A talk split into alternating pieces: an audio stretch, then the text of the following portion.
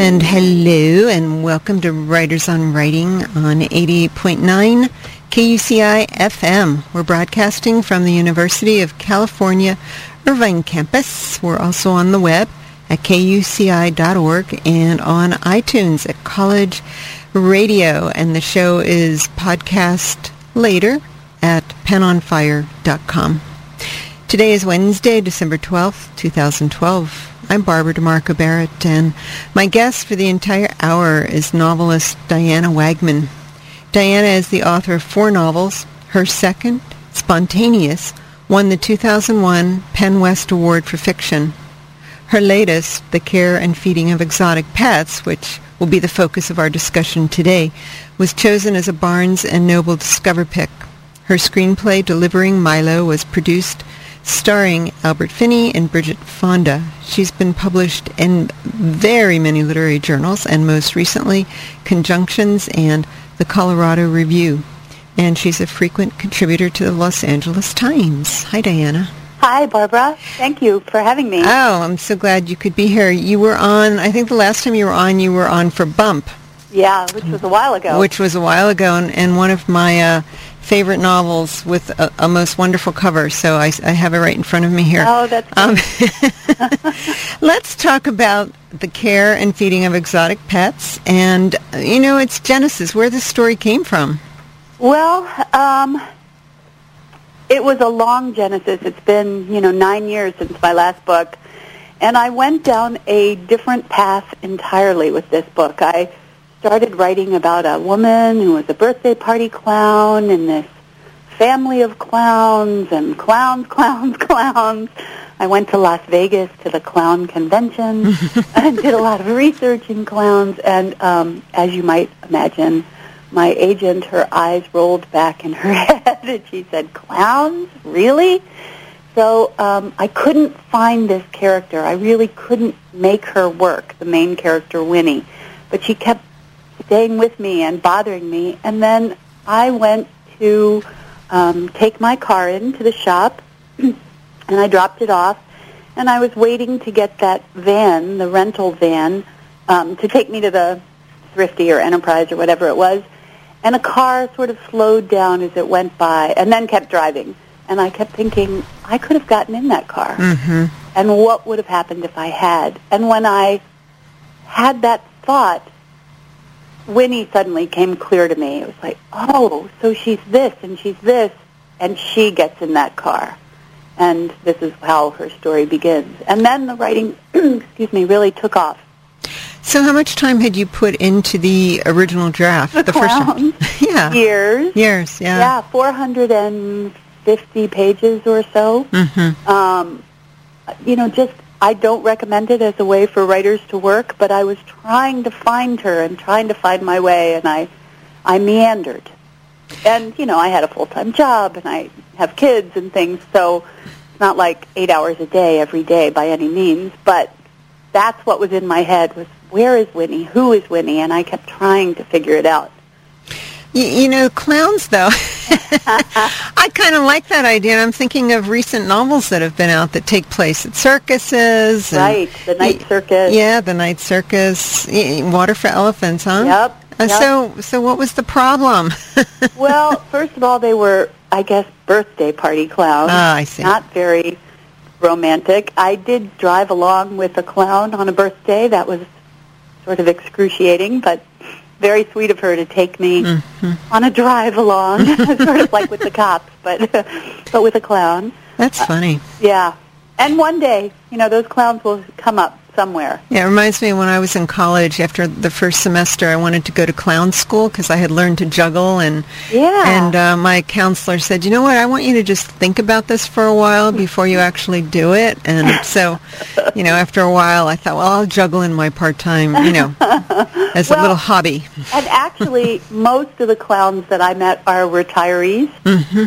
And, you know, they're clowning now to sort of get back to kids and give back to society and stuff. Interesting. So you have that in your future, Barbara. Oh, okay. Well, thanks. juggling.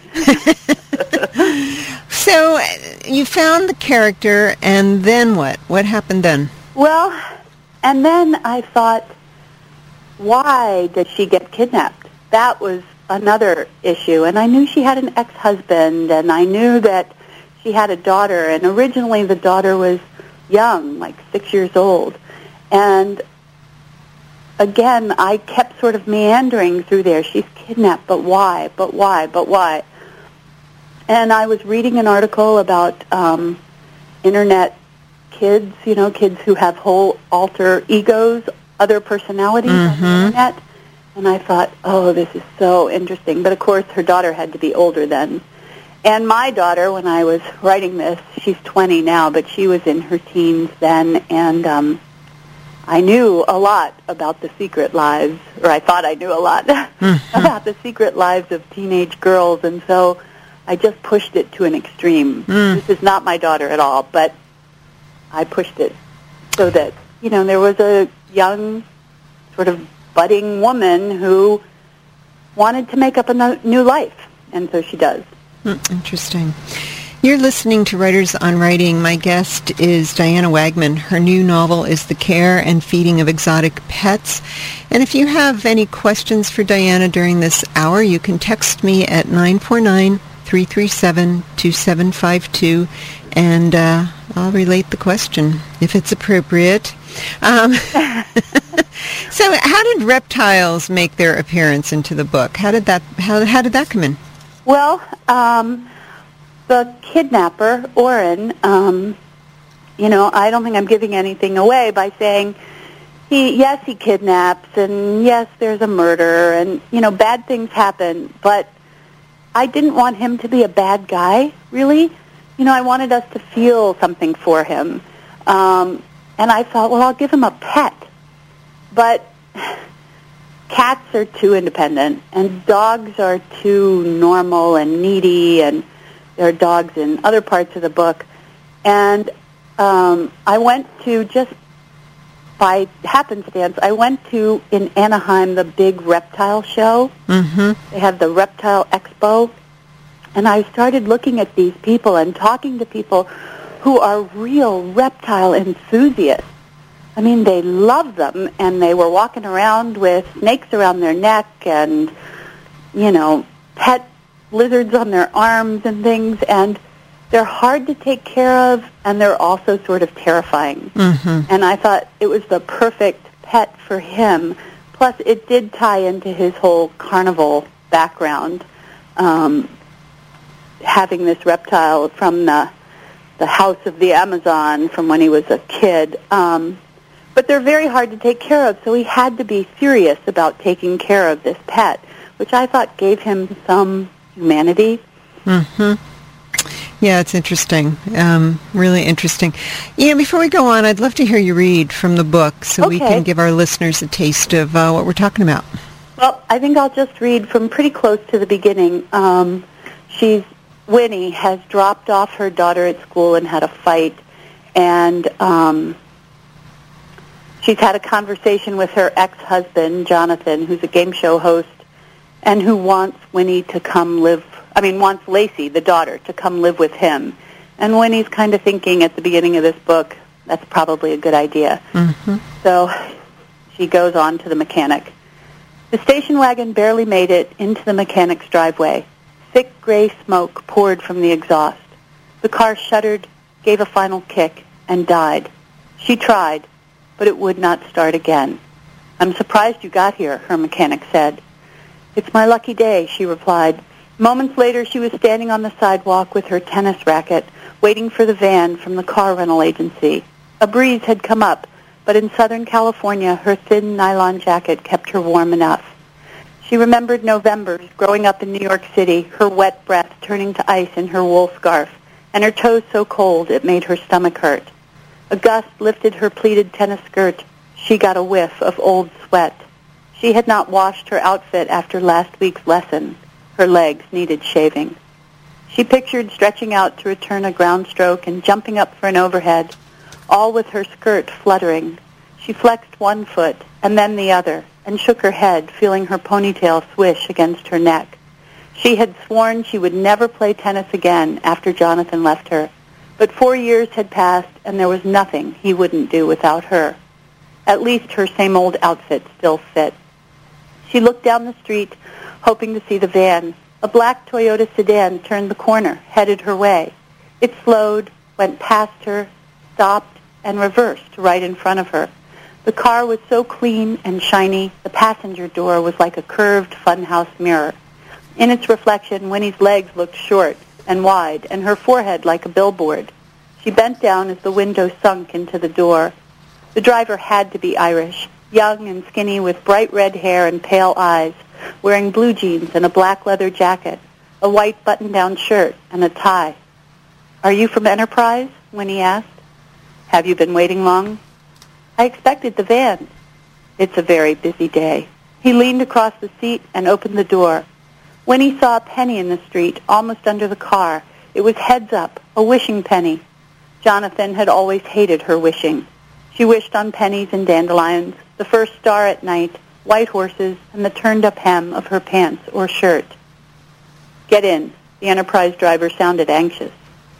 It bothered her, but she left the penny on the road got in the car, and adjusted her tennis bag between her legs. Tennis game? Just a lesson. I'm not ready for a game yet. Put your racket in back. She did. He nodded. His thighs were long and thin. His jaw was well defined. His face covered with freckles. His ears were oddly small and paler than the rest of him, like tiny snails curled beneath his almost orange hair. Winnie wondered about the color of his hair on his chest and his legs and other places then blushed and looked out her window. What else do you have to do today? the driver asked. Errands, nothing. It's my day off. He turned right and got on the freeway. It was not the usual route. Do you have a cell phone? he asked. Can I borrow it? Did you forget yours? He shrugged.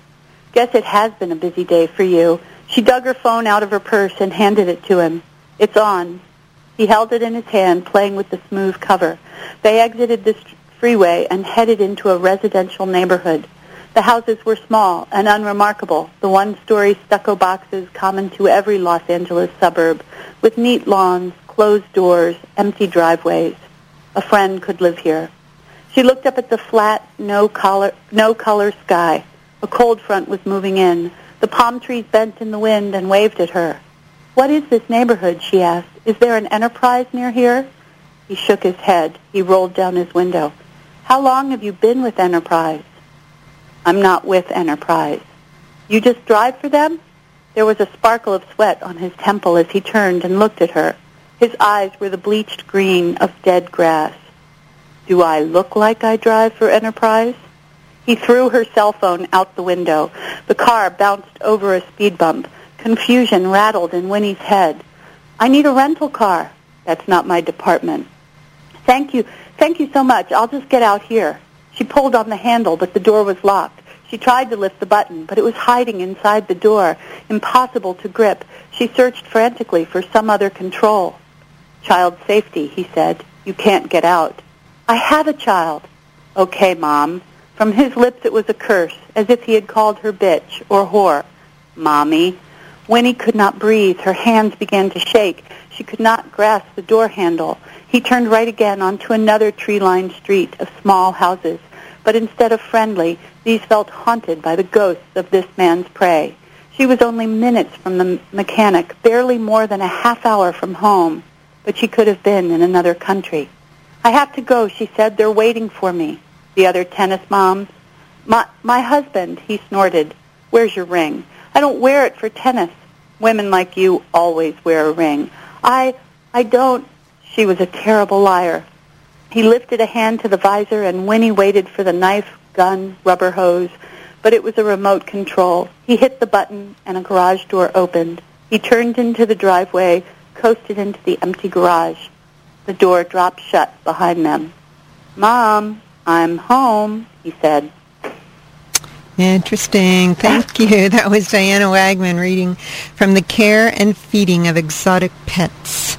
Um, you know, I wanted, to, as I was reading this, I thought it was really interesting how you slipped in how um, Oren knows um, the protagonist Winnie, and I was curious then if it surprised you as well, or if you, when you came up with the character of Winnie if you figured out what the connection would be and how he would not um, pick her up randomly, but there would be a plan? Well, um, I didn't really at first. You know, I thought about the kidnapping, and then, as I said, I really tried to figure out why he kidnapped her. But I thought it was. It's terrifying if it's random, but it's almost in an in an odd way. It's almost more terrifying if it's not random, mm-hmm. because there's something about her that he doesn't like, or that he is particularly involved in, interested in. Um, so and then I really struggled with the idea about do I tell my reader right from the beginning what this connection is? Because he knows, and you know, for part of the book we're in his head, and does he just think about it?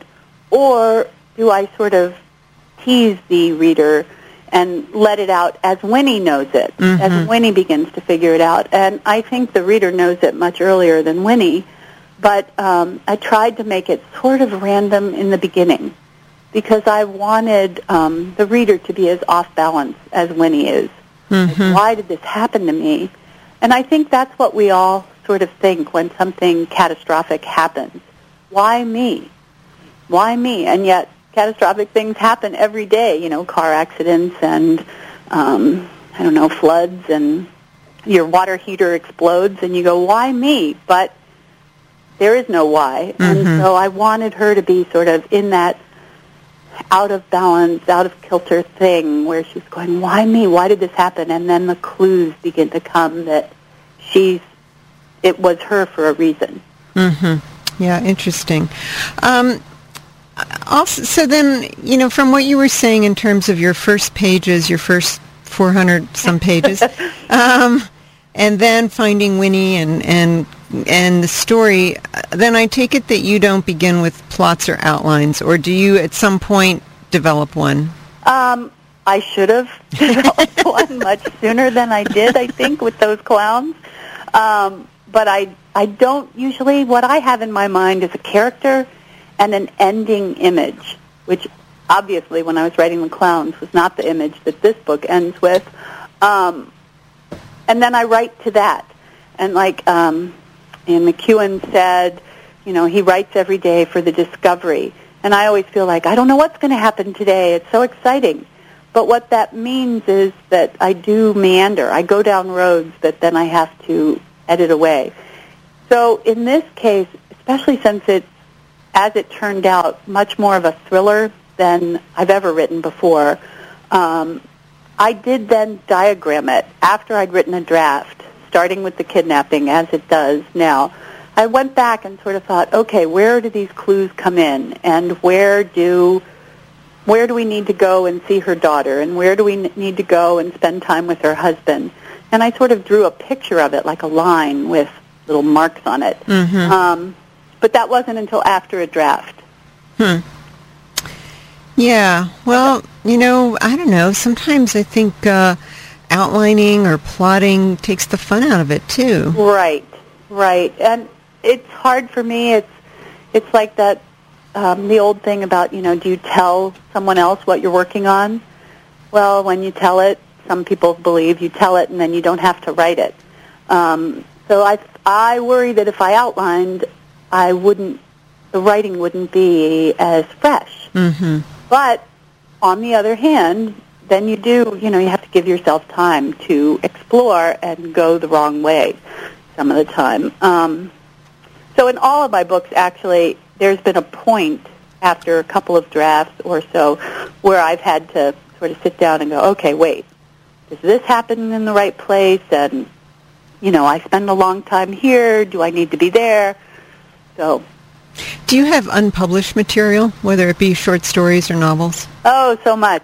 Yeah. so much. And I, I guess the good thing I can say about that is that it's all material. Mm-hmm. And I also, um, I tell my students this all the time, you know, writers often don't practice. Mm-hmm. We're an art form where we just kind of wait for the muse and then we write our finished thing. And I feel like practicing is important, and even if it's just sitting down for 15 minutes and describing the weather outside, it's practice. And then when you're actually writing the big thing, you have that to draw on. Um, well, yeah, I think uh, writing is perhaps perhaps the only art form where um, we're sort of product or results oriented. You know, other art forms, yeah, music. You know, the musicians practice scales endlessly, right. and and you know, painters draw, just sketch endlessly. Right. And uh, we feel that if we write a short story or even a novel and it doesn't get published, that we failed. Right, and actually, none of that work is failure. It's all great. It's all like our, it's our work. Mm-hmm. You know, the only difference between a published writer and a non-published writer is the somebody responded to that material who has the wherewithal to publish it. Mm-hmm. But that's you know, it's actually a very small subjective difference. Yeah. It's, sure is. Yeah. Well, I'm glad we have you for the entire hour. We're going to take a very short break. We will be back with Diana Wagman. So all of you out there, stay with us. If you have any questions for her, you can text me at 949-337-2752. Don't go away.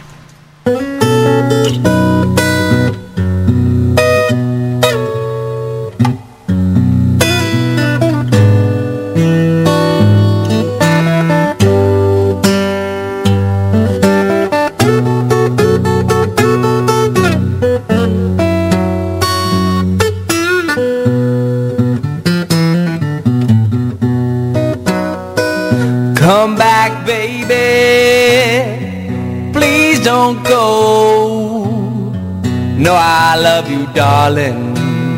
Hate to see you go. Come back, baby. Let's talk it over one more time. My heart's full of sorrow, mama aching tears. Be gone 24 hours, child. Seem like a thousand years. Come back, baby, let's talk it over one more time.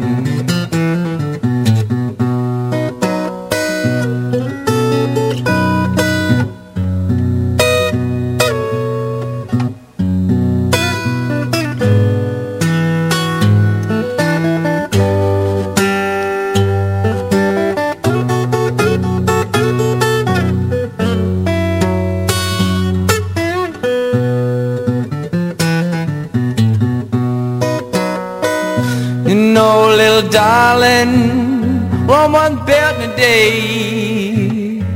Let's talk it over before you go away. Come back, baby, let's talk it over one more time.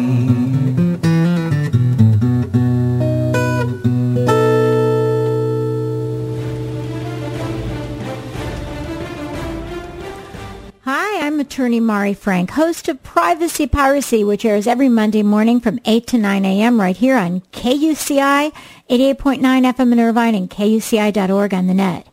If you use a computer at work, there's a good chance your email is being monitored. Increasingly, the E in email stands for eavesdropping. It's a growing trend for employers to tell if you're working or just plain goofing off. Privacy intrusion also includes keyboard use, internet surfing, monitoring your voicemail, hidden cameras, and concealed microphones. If you're concerned about your privacy and what else is happening in the information age, I'm Mari Frank, host, 8 to 9 a.m. every Monday morning on KUCI 88.9 FM in Irvine and KUCI.org on the net. Thanks. Yeah, Writers on Writing every Wednesday morning at 9 a.m. Pacific Time. Yeah, the dirt on publishing, writers, authors, all of it. Listen. The views and opinions expressed on this program do not necessarily represent those of KUCI, its management, or the UC Board of Regents. For more information on this or other KUCI programs, visit KUCI or kucitalk.org. Welcome back to Writers on Writing on 88.9 KUCI FM in Irvine. We're broadcasting from the University of California, Irvine campus. We're on the web at kuci.org and on iTunes at College Radio. I'm Barbara DeMarco Barrett, and we have been here with Diana Wagman. Her new novel is The Care and Feeding of Exotic Pets, published by Ig Publishing. And before we get her back on, I just want to say that um, podcasts of the show are available at writersonwriting.blogspot.com. Um, that's all you'll find on that blog, so that when this show is podcast in the next week or so, it will be there. And then my website, which has changed, penonfire.com, as I post podcasts on the blog spot, I put them on my website. At some point, we'll have a really easy way of finding them on my website, and it will all be one. But right now, it's not. Right now, they're sort of divided until we figure this out. So, um, in any case, we also have a salon coming up on January 15th here in Corona Del Mar, an evening with agents and editors. And uh, it's not on the website yet, but it's January 15th. If you want more info on that, email me at penonfire at earthlink.net. Let's bring Diana back on. Hello again. Hello again. Um, so curious too about um, your point of views here. You have it's a multiple point of view novel. I can't remember if Bump was. Somehow I think it was. It was actually. Talk about that. Talk about why multiple points of view. Um, I originally wrote this from only Winnie's point of view, and because she's kidnapped, um, and stuck in this house, it was very claustrophobic, um, which was good and bad. It was hard to read. Plus, it shrunk the novel till you know to a hundred pages. It was more of a novella, and I thought there are so many other people in her life that are so important. Um, I particularly thought of her daughter because she's kind of the impetus for this kidnapping. She is the impetus for this kidnapping. I thought, what is her daughter doing? So I originally just started with the daughter, um, with Lacey, and we go to her and her day at school and out of school. And then, um, and I put, you know, I wanted to put her in a little jeopardy as well. So there were these parallel things going on. And then I thought to myself, the kidnapper, Oren, um, was actually became more and more my favorite character. I really was fascinated by him and felt so much for him. And I wanted to go deeper into his head, so I added him. And then, then I thought, well, I might as well add the uh, ex-husband because there were things about him that I was interested in. And so it came step by step. Mm-hmm. I didn't intend to write from multiple points of view. Actually, having done that in Bump, I thought I wouldn't. But oh, why is that?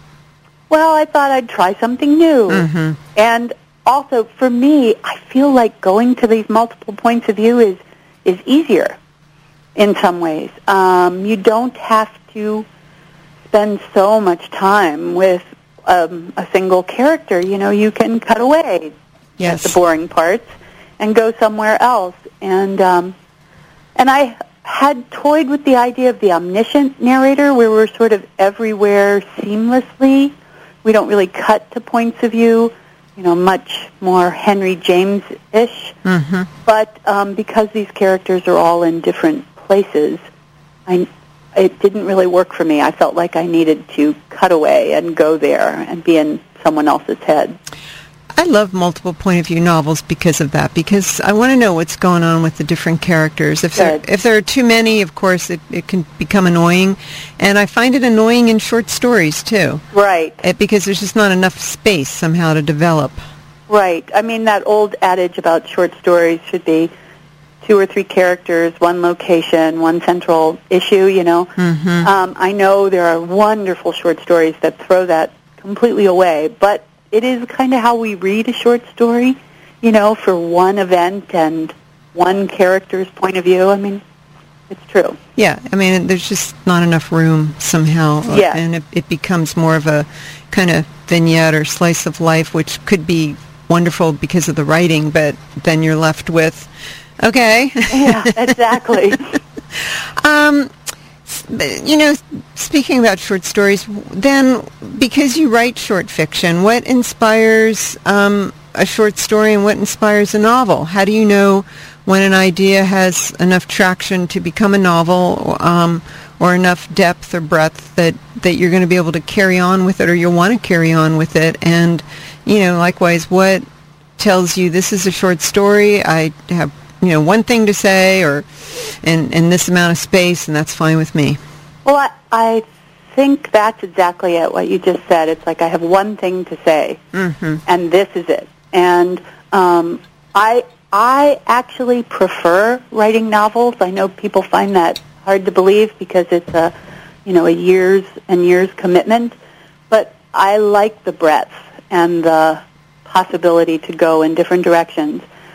But sometimes I have an idea that is just for this moment, this kind of moment. I just um, placed a story with the Southern California Review, which is about a, a woman guard at a prison in, I don't know, some, you know, Afghanistan somewhere, of an American woman guard. And that's all that was. You know, I didn't know enough, really, to go much further. Yes, I could have made a novel about her coming home and what happened, but it wasn't about that. It was just about this little moment in her life when she's about to go home and she's looking at these prisoners that she's spent so much time with. And um, it's all it was was a short story. Mm-hmm. And you just kind of know. I'm sure you feel this way as well. You just kind of know. Mm-hmm. Okay, this is done.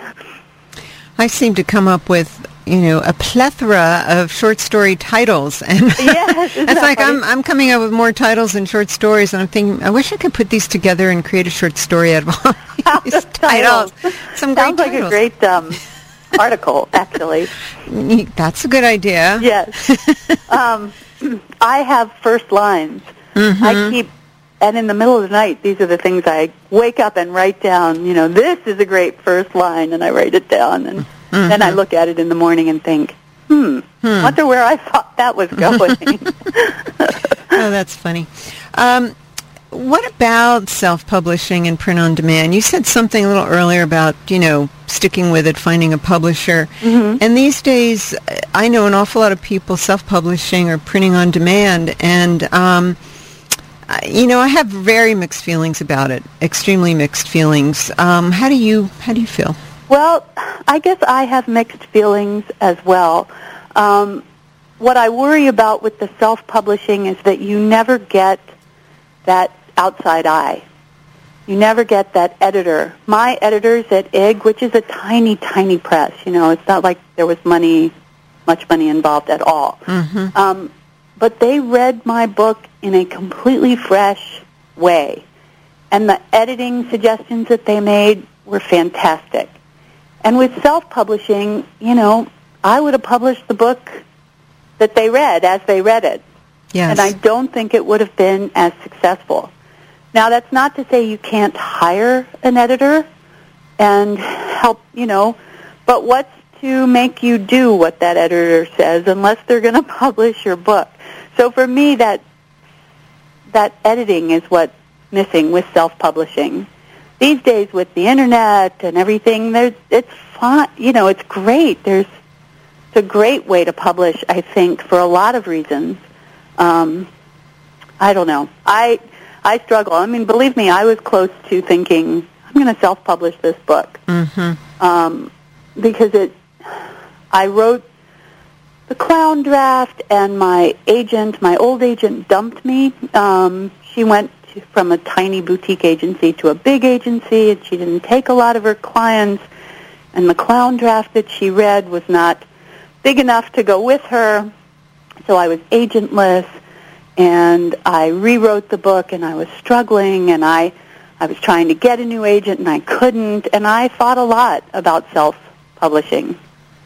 Yeah, you know, and, and I don't think IG fil- falls into this category, but there are also micro publishers that really only publish maybe one or two titles a year Yes. that, um, you know, really count on the authors uh, to market and, and get the word out that do beautiful, beautiful books. And, and Right. you still have a publisher, you have editors, you know, you have the proofreaders, because Right. most self most authors that self-publish don't go through all that. Right, exactly. And I think the micro publishers sort of like the um I've been thinking about it like the independent film world from years ago. You know, wonderful films, unusual films were coming from independent filmmakers. And now it seems like all those independent companies have been glommed up by big companies. Yeah. But I think there are some wonderful, small, tiny presses that are doing really unusual work and like Two Dollar Radio. Mm-hmm. You know, they're a great little press and their books are so interesting. I just read Radio Iris by Anne Marie Kinney and it was wild and great from Two Dollar Radio. So, Interesting. and then I think too that there's a little more attention paid to these small presses because they are doing such interesting things. You are listening to Writers on Writing, and if you just tuned in, you're a little bit late, but we have Diana Wagman here for about 15 more minutes with us, so so uh, we'll we'll make it count. Um, talk about uh, readers confusing real life with fiction, because I just can't forget a story you told me once about a, a friend, a mother um, of a friend of your daughter's friend, Yes. and uh, who who had a problem with uh, your fiction as opposed to real life. Yes, my first book, Skin Deep, um, the mother in that she it, she's divorced. She does not have custody of her daughter, and she has real problems with her daughter. She doesn't think she's attractive, and that's a big part of that book. Um, and she doesn't like her very much. And a mom at my daughter's preschool at that time wouldn't let her daughter come over and play with my child because she thought I was that mother. and it is hard for people, I mean, I think I do it myself, to separate the writer from the writing. Mm-hmm. You know, I'm not Winnie, and Lacey, the daughter, is not a thing like my daughter. Although my daughter said to me when she started reading the book, she said, I know Lacey isn't me, but that's my room, Mom. You described my room. so, um, I yeah, I'm guilty of that. But I I do think that there, particularly with this age of memoir, we read so many things like they're really memoir. This must really be um, this woman, and I must really be divorced. I've had lots of people ask me, "Are you divorced?" Because Winnie's divorced, mm-hmm. and I'm not. I've been married a very long time, so um, it's interesting. I think. Yeah, yeah, and I, I think readers, you know, we're we're always trying to parse what what's what's real, what Right. came out of the writer's life, and and what is made up, and and I think some readers, some of us give more credence to novels that are totally fictional, if that's even possible, whereas other readers love fiction based on life. Right. Right. And interestingly, I'm working on a new book that is truly based on an event that happened to me when I was very young. I mean, 19, um, but young and stupid. And um, and it's hard for me. I finally had to rename the character. I sort of wasn't thinking of her with a name that with a name that has nothing to do with my name. It's not anything close to Diana. And name and go and make her tall. I'm short, and make her, you know, blonde, and I'm dark haired. You know, I really had to fictionalize her to get deeper into this story because writing my story was too hard for me. Not what I do. Hmm, interesting. Um, during the writing of the care and the feeding of exotic pets, did you? Um, and this is after you found your story. You're, you're you're with Winnie. Were there points though in the book when you just felt stuck or lost or somehow all written out? And uh, if so, how do you, how did you get through those points? Um, there were definitely points, especially on a you know with a book that you've I've worked on. I had worked on for so long in many different incarnations. There were definitely points where I would get stuck, and I found I got stuck for two different reasons. One was I would get stuck because I didn't know what was going to happen next, or I felt like the same old thing was going to happen again. And then the other reason I would get stuck, I would get stuck because of that bad devil on my shoulder that would say, you don't have an agent, no one's going to want to read this, nobody likes it, there are other books that are better, you know, that voice. And that would take me away from the computer as well. I'm a big walker. I like to walk. I have a very large dog who's happy I like to walk. And so when I get stuck, I usually go for a walk. Um, and somehow the repetitive movement and the, even if I don't think about what I'm stuck with, particularly in plot stuff, if I just look at the trees and notice my neighbor's new this or that, you know, um, it frees up my head. What what doesn't work for me, and I know this works for some writers, is to just sit at the computer and pound it out until something gives. Um, I need to step out and get away. And, you know, luckily I can always clean the refrigerator or do a load of laundry and it's uh, you know, that's what I do. I I'm pretty disciplined. I do try to write every day.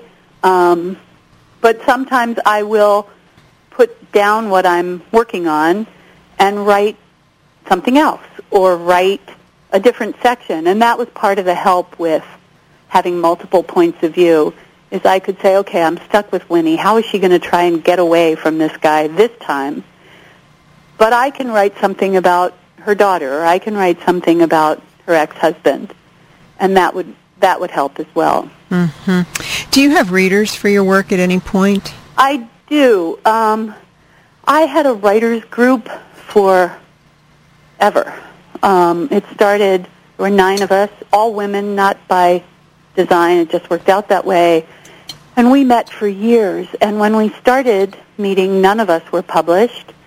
And now it's 15, 16 years later, 17 years later, oh my gosh. And we're all published. Um, so out of that group, I have a couple people who always read for me that I really, really count on. And um, we read for each other. We don't meet anymore because all of us are working on longer things. But I will give a whole draft to two or three of these women. And you'll wait till you have a draft as opposed to, you know, here's a first chapter, first three chapters. Yeah, what do you think? Mm-hmm. You know, I may talk to them. That's another writing block kind of thing. I may say, okay, so I've got this character, and she's locked in this house with this guy, and she needs to get out. How else could she get out, you know? I may talk to them about it in general, but I don't usually give things to read in the midst of working on them anymore. Mm-hmm. Um, you know, I find you to be a very uninhibited novelist. I, I don't know. It just your work just seems to be honest to oh, to the you. character or, or, to the story, and um, and you in this book you have and and uh, in Bump too, but in in uh, the care and fe- the feeding of exotic pets you have um, a love scene that's very unexpected um, and that works so well, and, and of course it's um, a little atypical too. New writers especially have such a hard time with um, writing love scenes. Um, you know, they don't want to, especially if they're not writing romance, they're worried about it sounding romancy. Right. Um, or per- too purple or flowery. Will you talk a little bit about that? Well, um, I think violence is really hard to write, and I think sex is really hard to write. And um, for me, it has to come from character. Because actually, when you get down to the act of sex, it's all plumbing. You know, it's all kind of the same. Um, but what's important is how this character is feeling. You know, what what is revealed during this scene. Um, it's got to have a greater purpose to me. Otherwise, it should be like, you know, Tolstoy wrote Anna Karenina, which is, you know, one line, and he shut the door. That's plenty mm-hmm. in that. Um, so if you're going to have it, there should be a reason for it. It shows the character at their most vulnerable often. Um, it's fraught with lots of other meanings, sex usually is, or it should be if it's in your book. I mean, you know, people who've been married 25 years usually a sex scene is not so interesting unless while they're doing it the husband is thinking of someone else. Mm-hmm. You know, so it's it's got to come from character, I think. And then you have to avoid the cliche words. It's hard to, but no heaving, no thrusting, no, you know, Mhm. those Mhm. those if you've heard it described that way before, don't use it. Right. Try to do something else. Kind of like with metaphors and similes. If you if you've heard them, then don't use them. Then don't use them. And what- exactly. However, however uh, obscure, just don't use it.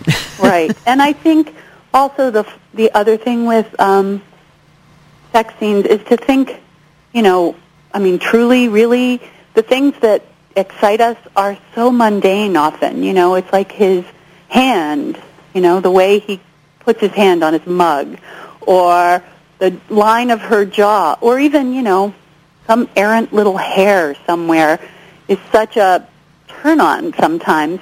And so to look at those things rather than the traditional kind of body parts that are, oh, you know, those are so beautiful. Well, yeah, but it's really the other littler things Mhm. that make someone special to us. Yeah, so true. We have just a couple of minutes left with Diana Wagman. Her new novel is The Care and Feeding of Exotic Pets, published by IG Publishing.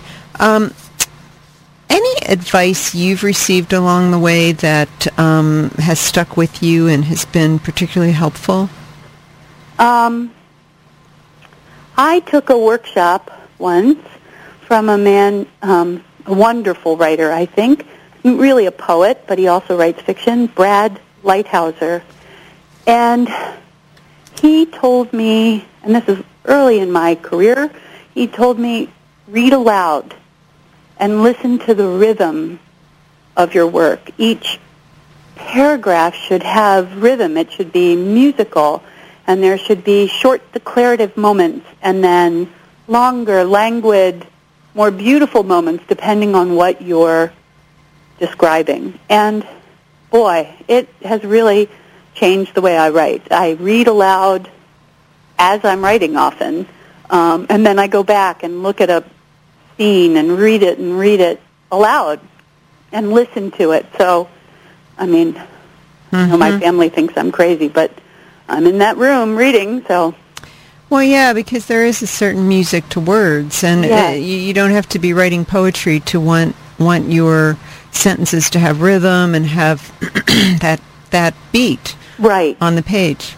and that clunk you want to avoid that clunkiness which i think particularly with um, prose and longer prose like novels people think they can just kind of pass through a section you know i got to describe the kitchen so i can just describe it but you really want to every line to fit in there How about your names? Because I found um, the names Winnie, Lacey, Oren, Jonathan. These names fit these characters, and um, I heard an agent once say that um, names were really important to her. That that a name, uh, the right name for the character, will make her keep reading. oh Which- that's interesting Yeah, i it is interesting, and and so then how authors name their characters to me is just like, you know, kind of the gateway into character. Um, talk about your names. Well, I definitely can't write a character until I have his or her name. And it's silly. I know who was I reading about? There's some writer, a good writer, a famous writer, who in the first draft calls all the men George and all the women Martha or something, and um, just writes that way. And I, I could no more do that because a George is a George and a Martha is a Martha to me. Um, so I struggle with names, and it's hard for me to really get a handle on someone until I have their name. Lacey was Lacey from the get-go. Um, when I first wrote her, and she was six years old, and then I wrote her at about 11, and she was always Lacey. I don't know where it came from. It's not a name I particularly love or anything, but that's who she was. Um, and Winnie was always Winnie because she has a movie star mom, and I thought, what a ridiculous name. Mm-hmm. But her mother was 16 when she had her, and perhaps she thought Winifred sounded regal or special or Mhm. something. It seemed like a young girl's kind of choice, if not Tiffany or Sky or Mm-hmm. you know. I like Winnie. I like that I liked name. it too, Yeah. and it fit her. I think. Oren, I really struggled with. Um, I wanted something unusual, but not bizarre, and something sort of sort of southern and sort of not, you know. Mhm. So I struggled, and I have lots of baby name books. I have three of them, Mhm. which I never used for my children, but Right, right. But for characters. characters. Oh, at the end of our time, any any last words for the writers listening who may be working their way through a longer work like a novel or a memoir? Well, don't give up because this novel, if anything, if it's anything, it's about perseverance. I Mm-hmm. just kept working on it, and and don't be afraid to throw stuff away. It's Right. all practice. It's all good, and I guess that's what I would say. Yeah. And don't think about publishing. Think about writing. Yeah, exactly. Think about the process, not the Yeah. results, and enjoy it. And enjoy it. And enjoy it. Thank you so much for Thank being on the show, Diana. That was great. Thank you very much, Barbara, and happy holidays. Happy holidays. That was Diana Wagman. Her book is The Care and the Feeding, sorry, The Care and Feeding of Exotic Pets. It's a novel published by IG Publishing. And uh, she's been doing some book events around Southern California. I believe she has a website, and you can uh, check her out and see where she's going to be and what's going on. Hey, I think that's the end of our time. Yeah, we're in the holiday season. I hope you're all maintaining and, and getting your writing done. I'm going to leave you with a quote uh, contributed by San Diego writer and former student Elle Brooks. It's by Krishnamurti who said, Real learning comes about when the competitive spirit has ceased. Yeah, think about that one. Until next time, thank you for listening to Writers on Writing on 88.9 KUCI FM. I'm Barbara DeMarco Barrett. I'll be back with you next week. Keep writing and enjoy your life.